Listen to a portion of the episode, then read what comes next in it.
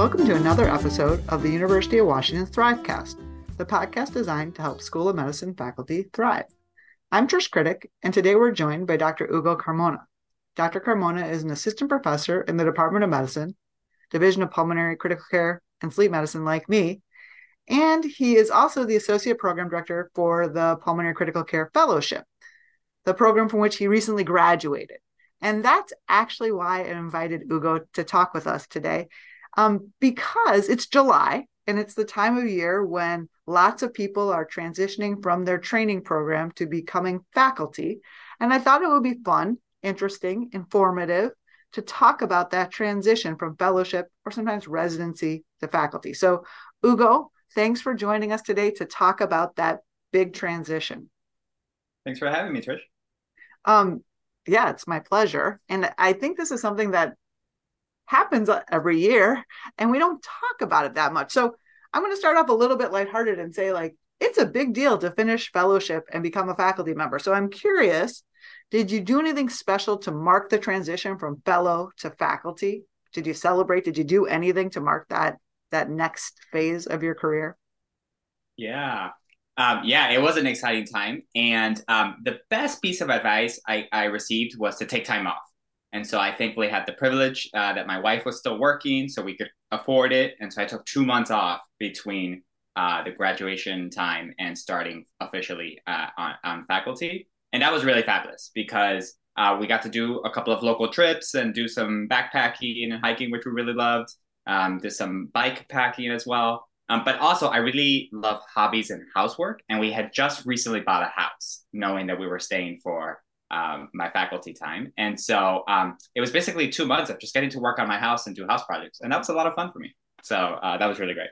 That's great. I love it. So you did the kind of Pacific Northwesty vacationy stuff, and then you nested in your new home. And I think those are great ways to kind of get yourself settled and refreshed as you enter into this next chapter. As you started to kind of get ready for your first day as an attending, is there anything else you did just to prepare for this new job that you were entering into? Um, you know, other than just sitting and being nervous, uh, no. I think, uh, you know, I I, uh, I think the fellowship prepared us well. I think, and so I felt while nervous, otherwise, you know, I kind of knew what I was going to get into, and so other than a couple of kind of pre meetings with some you know trusted mentors, asking a couple of questions. For the most part, I was just gonna take it as it as it came, and so yeah, uh, I didn't do anything else specifically. I appreciate that. I think some of those meetings with mentors are good. I also think that sometimes you don't know what's different until you've been in the the new role for a little while, and then coming back to ask questions can be helpful. So now you've had some time as a faculty member, and as you kind of now reflect back on that, what are some of the bigger differences between being a fellow, being a trainee, and being a faculty member? That kind of helps people who are entering into this to, to think about those differences. Yeah, one of the biggest differences was the timing issue. It just kind of um, that my time is much more my own, and in a sense, this was a this was a bigger challenge for me. So you know, as a, a trainee, both as a resident, as a fellow, our our schedule is fairly packed, and so you just mm-hmm. don't have that much time for extracurricular work, academic work, etc. And the fact that now so much more of my time was my own, even to the point of where I get to schedule, you know, I get to s- try to schedule within the division when I'm going to have uh, my weeks on service, etc so that that whole planning perspective was was a lot different and was a little bit overwhelming and i think I, it was a skill i needed to work on s- somewhat um, so yeah i think the biggest difference for me was really that time was much more my own and i needed to figure out a different way of managing it than i had in the past I think that's really a, a great take home. And I think everyone I know who's transitioned from being a trainee to being a faculty member has cited that in their top three because you go from being planned all the time to having a lot of planned stuff, but a lot more space for the rest of your life, but also for the other stuff you're going to do as a faculty member. So now that you've done it for a little while, what have you started to do as an approach to structuring that time? And, and how do you how do you make sure that you're kind of balancing the efforts that you put into the different parts of your job? And you can talk through your personal experience in that. And I think it'll give some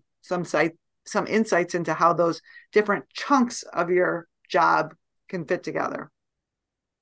Yeah, one you know definitely one of the things I learned about myself with this process was that I definitely thrive in the much more structured environment, for example, of of medicine, of training. Uh, my wife is a PhD, and I've learned very quickly that I would not do as well in a PhD program because it requires these skills that I clearly have not developed as well. This this you know the ability to self plan and manage my own time better. So what I tried doing was kind of restructuring my my time in a way that allowed for some kind of external controls to help me manage my time. So that included things like setting up meetings um, with certain people, with stakeholders for my projects, etc. And thus, I, I knew I had some some kind of ex- externally uh, imposed deadlines for mm-hmm. myself. Mm-hmm. Mm-hmm. That was one of the things. The other big thing that I found is that I was getting what I would call getting busy doing nothing. So even, I thought I, I used to get a lot a lot of emails as a trainee. I get so many more emails now, and I could spend a whole morning just working on my emails and making my inbox great and uh, feeling like I've really planned about planning and planning, and then nothing has happened. Um, mm-hmm. And so I've had to learn to cut down that kind of work as well. Okay, so I'm going to highlight a couple of things you said, which are great. One is that booking some meetings or putting some things in that kind of schedule your day and also make you accountable to getting stuff done was one strategy and i think that's a great one and i think something i still do for sure and then the second one is email can be explosive when you become a faculty member and it can take up a lot of time so developing a strategy for managing email and not letting yourself get sucked into it all day is a really good one and i think this is something we've talked about in other podcasts but that taking the time to develop a strategy around email is a really good thing to think about early in your career. I'm going to ask more about time because I think this is actually like a big one. I think the other thing that starts to happen when you become a faculty member is people start asking you to join different efforts. And for you, I'm going to guess that they got efforts around different committees or uh, task force or working groups, and probably a lot of opportunities to teach because you're a, an educator. So, did did that happen? And if so, what have you learned about managing those asks? I think that happens to a lot of early career faculty members. Oh yeah, uh, for sure. Um, so yes, I I've gotten a lot of requests, thankfully, for people uh, wanting to promote me, to give me sponsorship, to help me out in terms of uh, giving me different committee opportunities, teaching opportunities, um, and that's been really great. And again, I think the the other kind of big thing I learned was really this this point that people talk about about saying yes and no to certain things. Mm-hmm. That's definitely still something I'm refining. And you know, when we when you asked me earlier about fellowship into faculty transition, I thought I I I was going to be better at this than I thought. I had spent some time as a fellow working with my mentors, thinking about the kinds of things I say I, sh- I should say yes to, the kinds of things I should say no to. And then I hit faculty time, and most of that went out the window, and I said yes to a lot of things um, and it was great. Uh, and I've had a lot of fun, and, and that's been great. But it's it's very easy to just do things that are um, bringing you joy, bringing you happiness, but aren't aren't necessarily cohesive. Mm-hmm. And you gotta you do have to find a balance if you have other goals that you also want to achieve, like promotion or you know working on bigger projects that they're going to take longer and need and require you to have that time. I think that those are good points. And I think it's okay to say yes early in your career. That's how you find the things that you want to kind of invest in and and spend more time in and maybe make bigger projects. And it can be an overwhelming number of things to say yes to. So sometimes you say yes and then you say, but not anymore. I'm not going to mm-hmm. keep doing this. And that that works too. But I, I really appreciate how even with best intentions about I'm going to be focused on saying yes to these things, no to these things. It's easy when you start as a faculty member partly because you have more time that's flexible, partly because you're excited and people are giving you opportunities to kind of say yes to too much. So I think that's a good thing to remind people about. Did you have a strategy for saying no?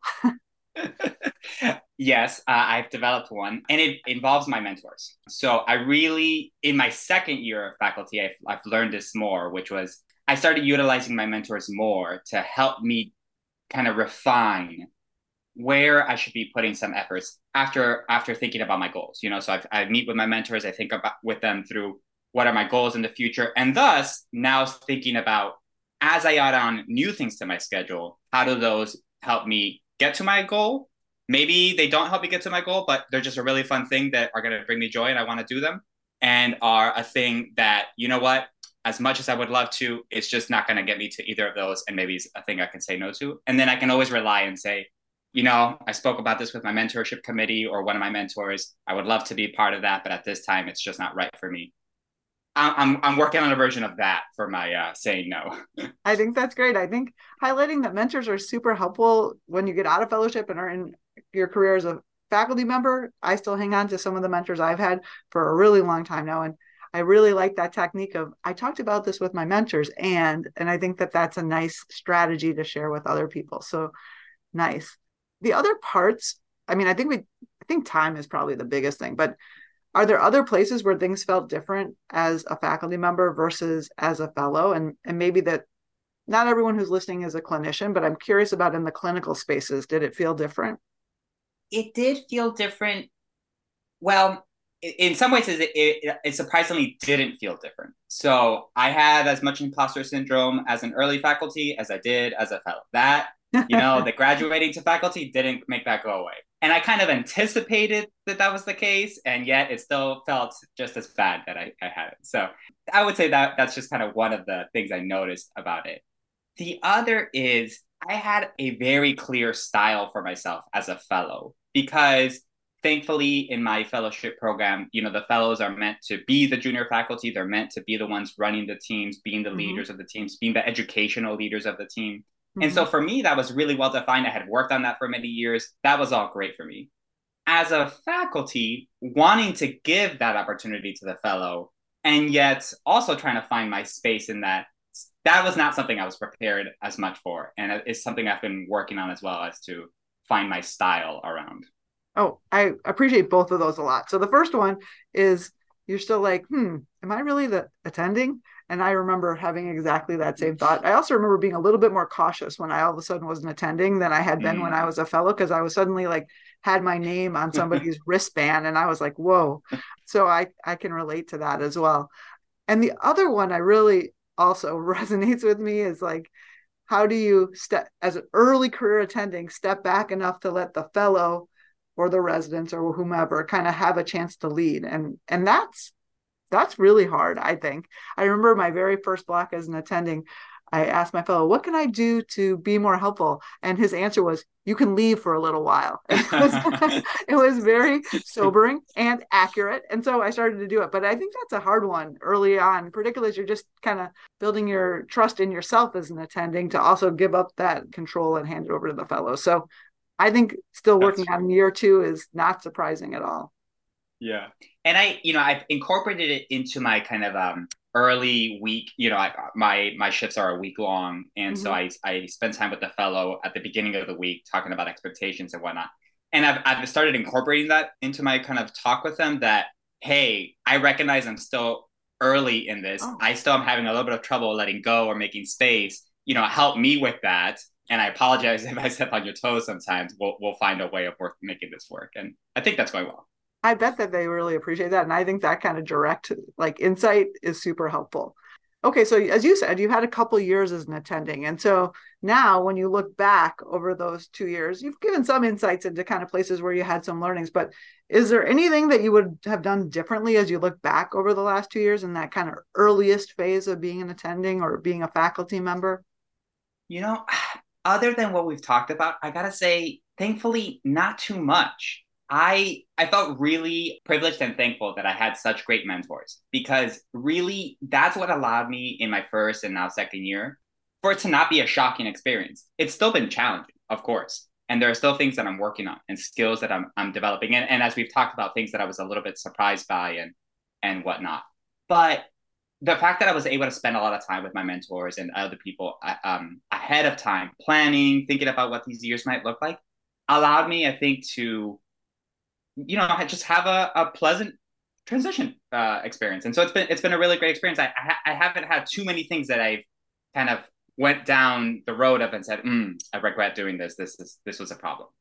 That's great. I'm super excited to hear that. And that maybe is an inspiration for folks who are not quite at that transition point to spend that time building those relationships with mentors who can help you with kind of getting those skills geared up. So when you hit the ground running as a faculty member, it's a little easier is there something that's a particular joy of this new phase of your career being an attending is there something that stands out to you or being a faculty member yeah, I mean, I think my biggest joy is working with the fellows. You know, that for sure is is just the best. Um, you know, as a fellow, I actually didn't get to work as much with my co-fellows because mm-hmm. you know we're all in individually on our own services, but I got to work with a, a lot of great residents and, and faculty.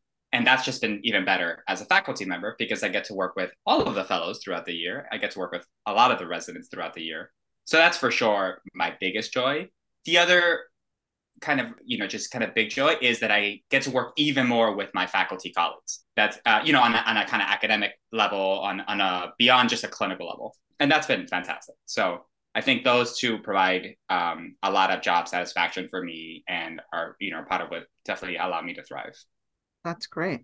Well, I think you've already shared a bunch of pearls. I'm wondering if you have any last you know words to folks who are probably this week or maybe they're wise like you and taking two months off and coming in you know in september but like are about to become new faculty members is there anything else that you would say hey here's one last thing that i think you should think about as you enter to the enter this next chapter yeah i think in, addition to the kind of couple points i've mentioned around you know mentorship and, and all that one of my other hobbies is financial planning and reading about personal finance and i spent a lot of time in each of my transition points from residency to fellowship, from fellowship to faculty, thinking about what my financial plan is going to be with me and my wife, how we're going to be working on, you know, this new income that we're going to have coming in, being good stewards of that. How is that going to affect our, our future goals, our travel goals, our retirement goals, all of that.